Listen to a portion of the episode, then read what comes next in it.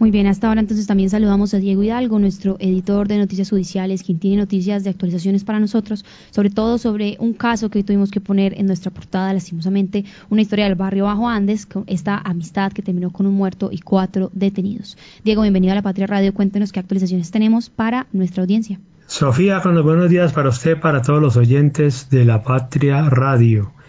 Hoy tenemos una historia donde una amistad se acabó por culpa del licor, podemos decirlo de esa manera, pues porque eh, a raíz del consumo de licor fue que nació toda una tragedia en el barrio Bajo Andes de acá de la ciudad de Manizales. Resulta que eso ocurrió el año pasado.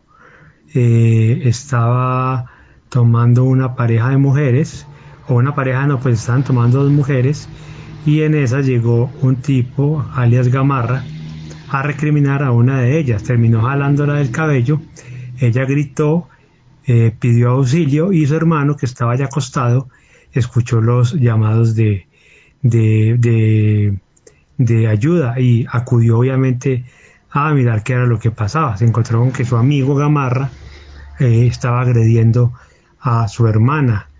Y ahí se armó una pelea. Al parecer, este muchacho le pegó un golpe fuerte en la cara a Gamarra. Gamarra llamó a otros amigos en común de todos y se armó la hecatombe, como lo diríamos de alguna manera. Se armaron de cuchillos y machetes, persiguieron a este muchacho por las escalas de este sector populoso de Manizales, ya que en este sector no hay, no hay vía, sino que hay solamente escalas, se llega por escalas. El joven le cansó entrar a su casa, su mamá al ver la situación se paró en la puerta y pidió a estos eh, sujetos que no le hicieran daño a su hijo. Sin embargo, no les importó, ingresaron y lo mataron de 10 lesiones. En este momento por ese caso hay un muerto, pues esta persona que les contamos, y cuatro detenidos. El proceso tuvo un movimiento la semana pasada. Uno de los indicados ya hizo un preacuerdo con la Fiscalía para aceptación de cargos, no se ha definido todavía de cuánto va a ser la pena, y la única mujer vinculada al proceso que alegaba esta semana que ella no tuvo nada que ver, pues dice que tenía un machete, pero que su hermano se lo quitó para, para agredir al hoy, fallecido, que ella lo que quería era eh, calmar la, la tempestad. Sin embargo, estaba pidiendo que la dejaran libre del proceso, que la sacaran del proceso o, en su defecto, que le cambiaran la medida que tiene en este momento de detención en una cárcel por una de detención domiciliaria, ya que, según su abogado, hay pocos indicios de que ella participó en esa situación. Sin embargo, la fiscalía ya tenía todo su arsenal listo para defender su teoría y exhibió un video donde se ve que esta mujer eh, le pasa el cuchillo a su hermano, eh, perdón, el machete a su hermano para esa agresión. Es mentira lo que ella dice, que él se lo arrebató. Adicional a eso, en el mismo video sale ella de la casa después de que asesinan a la persona que hoy no se encuentra en este mundo, la sale diciendo lo matamos, lo matamos.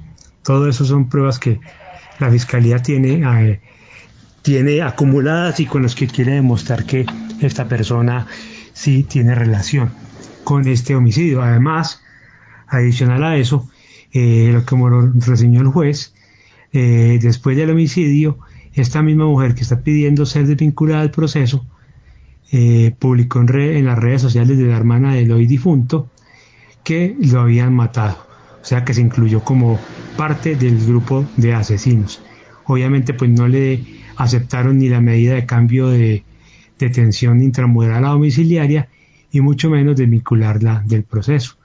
Una terrible historia en la que unos amigos terminaron en esta situación, con uno en el cementerio y cuatro en un calabozo la pueden leer completa en lapatria.com, en nuestra edición impresa y encontrar todos los detalles de esta situación. Seguimos con malas noticias, Sofía. Eh, tuvimos un homicidio en Anserma, no pasó invicto el fin de semana en el departamento. Ya sobre el cierre de la noche del domingo, asesinaron a un señor José Vicente, de 63 años, José Vicente Escobar, con arma de fuego.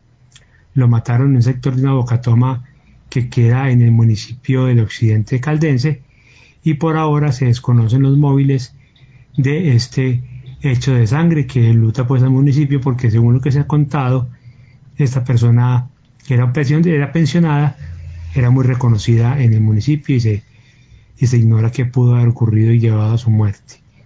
Y por último, tenemos también otro caso de sangre, esta vez en Puerto Boyacá, donde asesinaron a un caldense, específicamente una persona natural de La Dorada, que se había ido hace algunos años para allá a trabajar, a, buscar un mejor futuro, pero encontró la muerte. Lo mataron de cinco disparos, también se desconocen los móviles, aunque las autoridades pues, atribuyen inicialmente la situación a un problema de microtráfico, pero obviamente serán las investigaciones las que den claridad sobre las causas de este deceso, que hoy lleva a luto no solo a Puerto Boyacá, donde vivía el señor, sino al puerto caldense, que fue donde creció, donde nació, creció y se crió esta persona. Eso es todo por hoy, Sofía. Eh, estamos pendientes nuevamente, como siempre, todo el día de las novedades judiciales y mañana nuevamente nos encontramos con más noticias.